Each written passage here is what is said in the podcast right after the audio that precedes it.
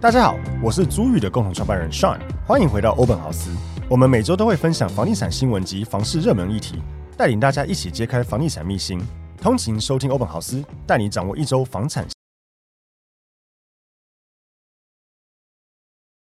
大家好，欢迎收听 Open House Open House，我是 Tim。 Hello，我是 Sean。那我们这一集要来讨论的主题是有关于社会住宅包租代管。第四期开始，我们公司有标到这个社宅资格嘛？那我们也 run 了大概快三个月的时间了。那跟大家分享一下实际做社宅的一些心得感想，以及遇到一些蛮奇葩的事情。嗯，没错，我们可以先讨论一下，就是到底什么是包租代管，因为大部分我觉得现在的客户也好，听众也好，听到包租代管这四个字，其实应该都会立刻想到社会住宅。对，但实际上，在社会住宅开始之前，本来就已经有包租代管，而且我们本来也在做。但跟社宅其实还是有一些差别的。对，但基本逻辑很类似啦。对对对对，我们可以先讲一下，就是包租代管，其实以包租来讲，就是二房东，嗯而公司直接以一个二房东的名义把房子租下来之后再做转租。只是说以一般包租来讲，一定会是有价差，我才有钱赚。对啊，你租我一万块，我整理完之后转租一万五啊，这个就是所谓的价差。对这也是我们一般包租代管业者赚钱的来源。没错，就是一个租金的价差。所以在这个情况下，其实坦白讲，一听就知道，对包租代管业者来讲，我可以把你租金压得越低越好。然后我能租的越高越好。对对对，因为它就是要穿，就是其实就是个基本的一个零售逻辑嘛。是我进货很便宜，然后我出货可以越贵，那我就是利润越大。对，只是这个如果放在住这个东西，大家会比较敏感，但其实就跟你在讲实的际一上样，就是这样。 就跟一般零售逻辑是一样的。对，那代管的话，则是有点像是寄卖的逻辑，就是嗯我帮屋主去寄卖这个产品，那我包含管理，但是我就不会有价差问题。是对，所以常常有客户问我说，什么包租代管怎么算？以包租来讲，没有怎么算。我多少愿意跟你租对啊，你愿意那就成交啊，不愿意就再讨论。对，不愿意的话，那就走代租代管的模式对。代管的话，我们就是固定收个每个月的代管费。那我们就是帮屋主做出租管理，然后呃进退房中间的客诉，诸如此类都是我们在做。其实这就是一般的代租代管的逻辑了。以一般市场上有没有其他行业类似？我想到就中古车业比较类似，有包租跟代管，因为有的会买断来卖、嗯，啊，有的如果这个价格谈不拢，你跟他信任感还 OK，他就给你寄卖，反正他也没存货压力。对对对对对，其实有点像这样，只是当然就是对房子这种出租来讲，它是个长时间的获利，是是是对它不是一个一次性的，但是其实就有点像买断跟。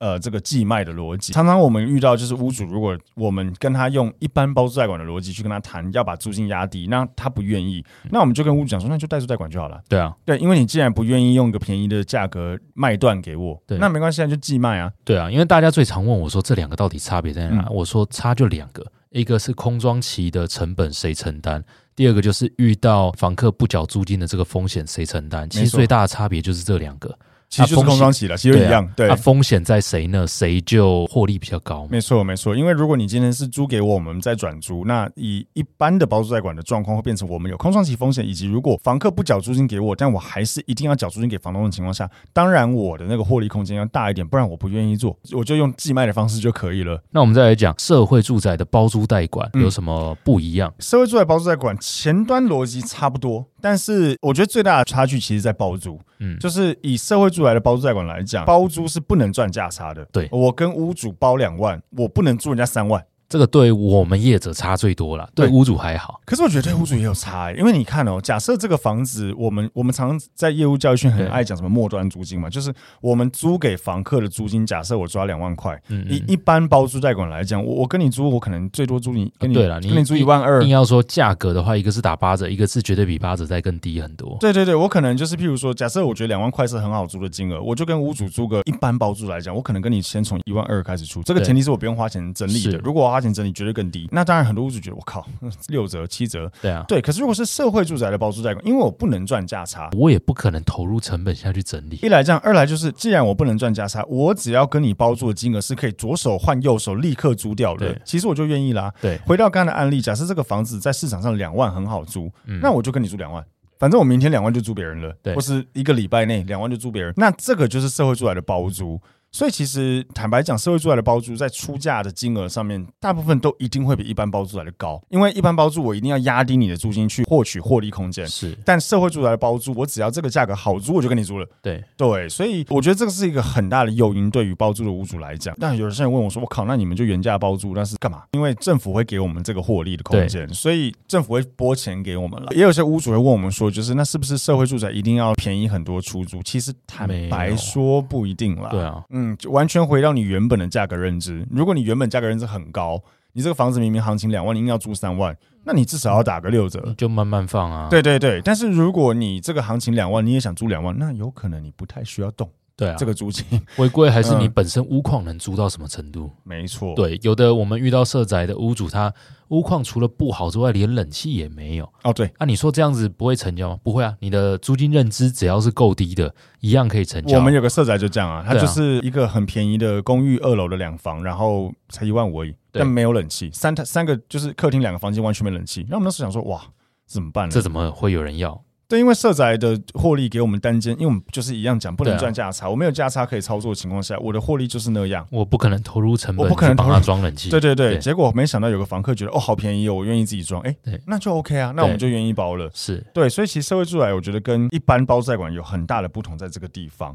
嗯那好处其实对屋主来讲，就是如果你加入社会住宅，光以包租这件事情来说，就是社会住宅的包租租金真的会比一般包租来的高蛮多的。，对，所以也因为这样，我们社宅包租明显的比一般包租来的好谈。是是是。对，所以大概会是这样子。那再来是哪些屋主会比较适合包租代管？包租代管这个东西在台湾是比较新兴的产业，可是其实在很多国家，譬如说像日本，或是像一些欧美欧国美家、国家也都是啊，中国大陆，其实也是对对，就是它有很多原因啦。第一个，我觉得是因为地大啦，对，就是他屋真的管不到别的城市的它房子，不可能管得 到。大家如果在双北，你想一下，假设你现在在呃云林嘉嗯义，你有个房子公寓要出租啊，那你能怎么管？难道我带看就要坐高铁下去一次吗？对啊，然后不可被能房客放鸟。对啊，对啊，这不可能。但是因为台湾相对比较小，而且因为就是市中心六度真的斜，很多时候屋主可能就房子在台北，人住新北，这还好。嗯可，是你在大的国家里面，譬如说中国大陆好了，我人住北京，房在上海，这怎么可能？你对啊一定要就是请业者帮你做全盘的处理。管理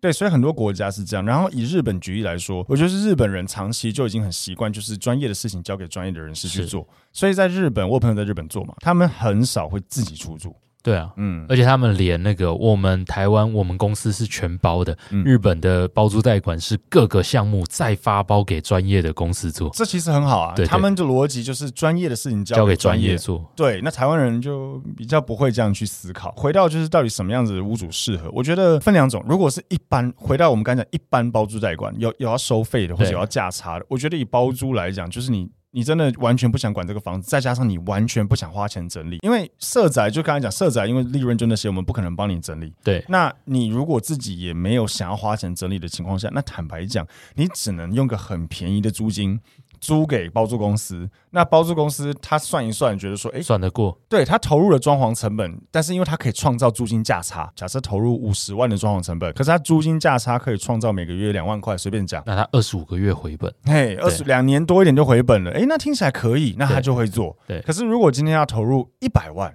那他可能就不会做对。啊，因为他变成两万块，五十个月才回对本，四四年年多，哎没有人拍谁没有人办会没有做人愿意做。对，所以我觉得这种东西就是，如果今天你是一个屋主，你不想花钱整理你的房子，那你就是只能给一般的包租。那什么样是屋主适合代管？我觉得就是那种分租套房，对啊很多分租套房的那种。一个门牌要应对三四个、四五个房客，其实就交给我们专业的处理就好了。嗯我们很多都是超过啊，那种透天十几间的，对啊他一个人对应付十个几房客，他真的不想受不了。那根本真的不是被动收入，对，那那你要花时间去管理的，超麻烦。没错，而且因为一般分租套房又不能做社会住宅，所以对它其实就很适合给我们做一般的代租代管。对，但是如果是讲社会住宅啊，我觉得只要你的房子是独立门牌，然后你的租金是在社会住宅那个上限对以你内，只要在那个 range 左右，全部都可以来我觉加得入。全部都超适合做社会住宅，因为其实最大重点免费，你等于免费有人帮你管房子管三年，招租、带看、签约、呃还有修缮，嗯修缮管理、修缮还还政府给你钱补助。我很多那个业者就讲说，他们一开始在推的时候，屋主以为诈骗，嗯对跟你讲哪有这说么好的，事啊哎，有人免费帮你管三年哦，还有补助可以领，干挂电话。假赛，对对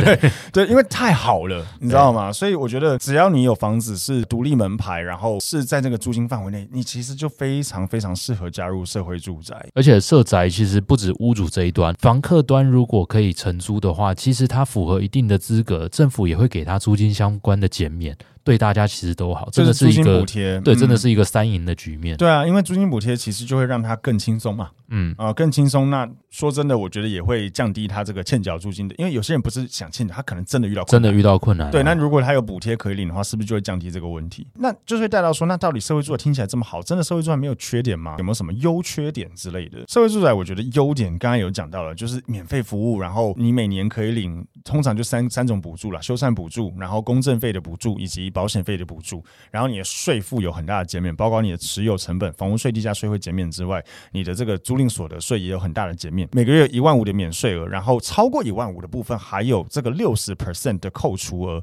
所以其实很爽。我我常常是用两万五去算嘛，两万五扣一万五剩一万，一万再扣六十 percent，你租人家两万五，你每个月只要申报四千块，超少的，所以其实好处很多。那你真的要讲缺点的话，我看网络上那边列了三个缺点，我觉得嗯蛮好笑的。它首先第一是价格会是市价的八折到九折，但我觉得这根本不是缺点了，啊因为因为你的那个管理费已经补助给你了，对，那个免费免费服务呢？对，而而且且它的市场行情这也是看每个屋主的认知。然后再来第哦二个，他写说不能自己挑房客。确实，如果是包租的状况下，那因为我们跟你承租了，我们转租给谁，对，不会是屋主能决定的啦。但实物上来说，我们业者也不希望变成呆账啊，没错，变成呆账了，一样租金我收不到之外，我还是要付给你。没错。所以业者是最怕，甚至比你还怕。那哦，绝对比屋主绝对怕比屋主绝对还比屋怕主怕。对，所以嗯业者也会努力筛选。那代管的部分一一样可以筛选房客，就这边，我觉得就是 嗯怎么说呢？就是当然，政府上是不希望屋主们去把一些可能弱势弱势族群，对他有给我们扣打说一定要多少的 percentage 是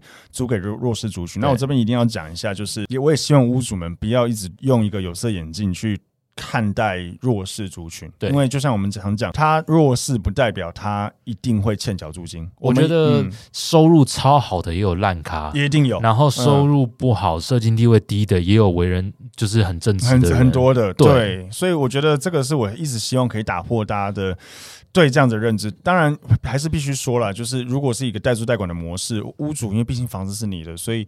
当然还是会有一个可以去筛选的机制。但是回到刚才 Tim 讲，就是因为我们是管理公司，然后坦白讲，利润也是这么一点点。对啊，如果我绝对比你怕，好不好对，？如果房客问题很多，一直欠缴租金，然后我们也才讲最直接，只能拿那一点点钱，我们也很烦。对啊，所以，所以我们的立场其实会跟屋主是一样的。对我们绝对是站在同一阵线的啦。嗯，那再来，它其他缺点我觉得很瞎，文件繁杂，其实这根本不是缺点，因为繁杂的是我们对啊同仁啊，确实很繁杂，对，确实很繁杂，都是我们的业者在做啊、是我们业者在做的，跟屋主一点关系都没有。嗯然后最后一个是包租代管合约期限长，不适合做短租。我觉得这也是也蛮鸡蛋瞎里的嗯挑骨头列的缺点，因为一般屋主真的不太可能去做短租了。一点都不划算。对，对你来说时间成本不划算，所以以上四点来说，我觉得几乎没有缺点。回到短租这件事情，很多之前也常常遇到屋主问我们说，可不可以帮我们操作短租？对，但说真的，我觉得就像我讲的，就是你看哦，假设你房子三万块，嗯，市场行情就是你一年租人家一年可以租三万，对啊，然后你为了短租，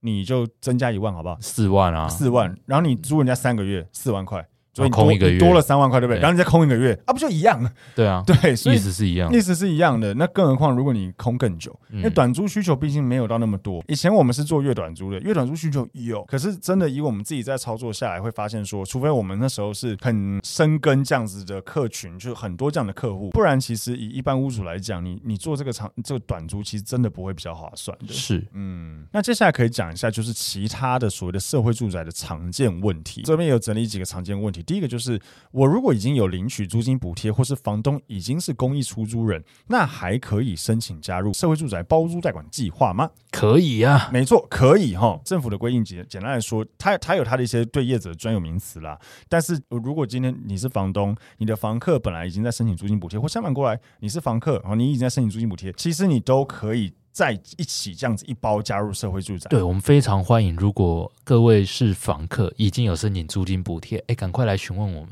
对，其实你可以去跟你屋主说要不要加入社会住宅，因为其实对屋主很多好处，税负减免更多，每年还要补助领。对那而且而且完全不影响你现在在领的补助，不会变少。对所以其实是好处多多。因为想一下，就是如果你的房东每年多了钱去修东西，我认为他会更愿意帮你修东西啦。对啊，嗯对他来说是不用支出钱的嘛，对啊，就是呃找到业务同仁来联络啊，资料签一签送、嗯啊就过了。而且完全免费。重点是、对啊对啊你们你做这些事情，屋主签一签这些东西，房客签一签这些东西，整三年下，如果任何业者跟你收服务相关费用，以社会住宅的名义来讲，绝对是不行的。我可以对，你就检举。他。对对对，所以绝对不行。再来是，如果我的租屋处是包租代管，我还可以申请三百亿扩大租金补贴吗？原则上是可以的啦，但是这边也要讲一下，就是符合社会住宅要件的房客跟符合三百亿租金补贴的房客的要有一件点啦不一样。有一点不一样，对，所以有可能你是可以申请住社会住宅，但你不一定符合申请租金补贴。我讲个最简单的，就是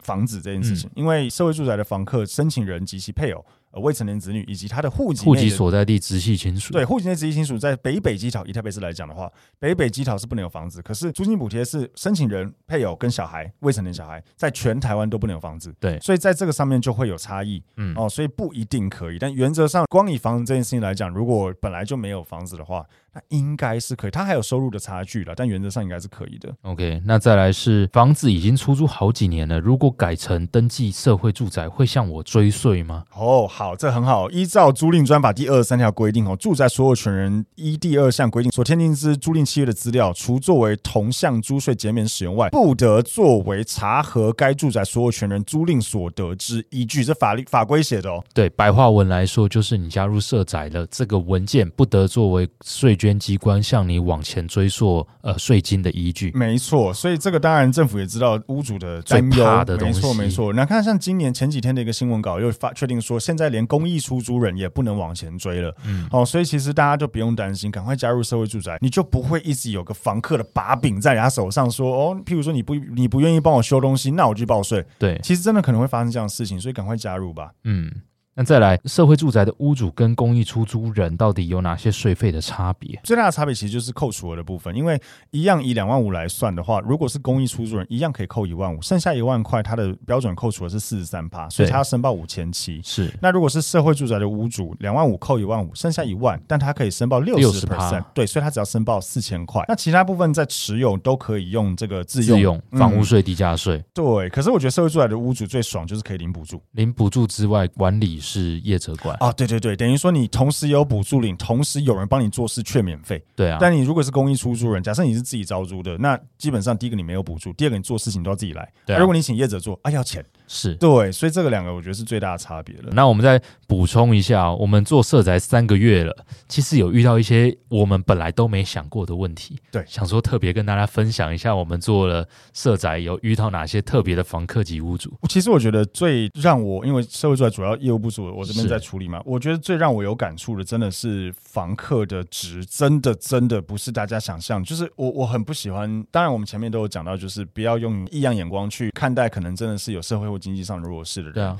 但是我也很不喜欢屋主们，只要听到“社会住宅”这四个字，就会觉得哦，不行，就来是的一定都烂咖。之类的。就是我觉得我们光讲一个，虽然这些这样这些话讲的有点直接，但是最多的房东会在意的，其实说真的就是房客的，譬如说收入啊，是不是没有钱缴租金之类的。我这边有整理两个之前遇到的案例，第一个是我们有一对夫妻的呃房，就是夫妻的承租人，他们有两个小孩，就是家庭成员四个人。四个他们住一个内湖的一个重新装潢整理一个社会住宅，然后那个屋主他租三万五，坦白讲，我觉得偏高，但也还算合理啦，是因为他真的是重新装潢很整漂理的亮还。OK。对，那这个夫妻他们两个年收入加起来将近一百七十万。我那时候有跟其他朋友分享这件事情的时候，我朋友还跟我讲说，那干干嘛不买房子就好？那当然，我是跟他们讲说，一百七双北还可能也有还点没办难法，对对，可因为他们还有两两两个小朋友，但是一个人一个月一年也有八十几万。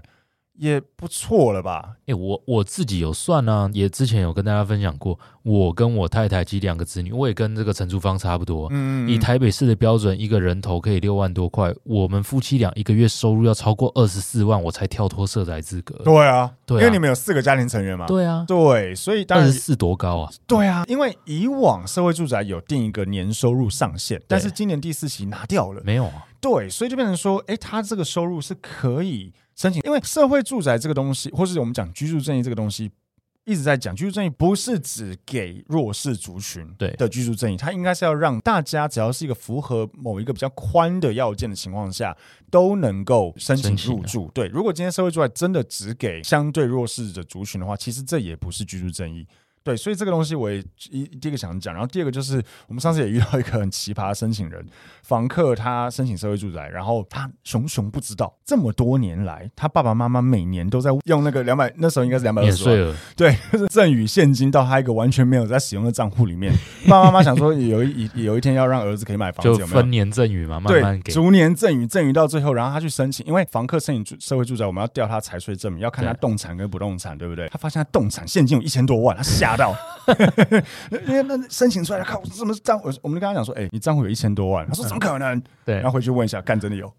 对，所以这是真的，呃，很多房客其实真的他的，我们不要说他是没钱或有钱，但是大家屋主最担心的就是收入、经济水准上面，其实真的不是大家想象的哦，社会住宅一定是很糟，对啊，嗯哎、，我刚刚算了一下，二十四万乘以十二，一年两百八十八，哎夫妻年收入要超过两对百啊八十八万，快三百万才跳才跳社脱啊宅，资格对啊，当然他不能有房子在北北对基桃，但如果他房子不在北北基桃，其实还是可以啊。对啊，那有动产跟不动产限制，但是不动产限制是九百多万，所以对其实他九百多万认定也不是买卖价九百多万了，对所以其实真的蛮容易可以申请社宅的。那一样，最后还是要强调一下，请屋主们，我们还是当然也常常会收到，就是相相对社会或经济弱势的房客会想要申请住我们社宅，基本上我们也都 OK，只要这个人真的不要让我们觉得，因为我们还是有遇到就是状况不是很好。哎，会会惯性欠缴租金的哦对房客，但我也必须讲，不一定是社宅的房客，对啊也有一般的房客，对啊呃不是社不是社会住宅资格的，也都有可能会有这样子的问题。嗯，所以房客都有可能会这样，嗯无论他是社会住宅的申请人与否，或无论他是不是社会或经济弱势，是没有关联的。是，哦，所以就是请屋主们改变一下自己的思维，然后真的去申请社会住宅看看，我觉得真的是好处非常的多。是嗯， OK。那以上就是本集跟大家分享社会住宅我们执行了几个月下来的一些心得，希望对大家有所帮助，并且各位如果是房客或者是屋主的话，想了解更多资讯，都可以直接加我们公司的官方 Line at，我们的服务人员都可以尽心尽力的为大家服务。那再来分享，哎呀，我的房好了，我想分享一个，昨天我们去台中办讲座，有一个来参加的来宾询问我一个问题，他说他遇到房客。积欠两个月租金，然后又拖两个月，就是所谓的满了四个月就之二加后，二了。二加二直接搬走了，那怎么办？哦，他等于有两个月都请不到嘛，因为他押金扣完了。对啊，他说已经搬走了，他也找到下一个房客了，但他觉得这个怎么联络他都要不回，他好像租两万块，所以大概四万块。我说那你只能寄存真信函跟支付命令寄对啊寄看啊。嗯，啊，如果对方有抗辩或干嘛，那你再评估你想花多少时间成本去要这个钱就吧。为了四万，你愿意花多少时间跟金钱？对， 因为想就这样，你如果一般找律师，真的到调解出庭，其实你的花费很有可能是超过这个四万块的金额的。对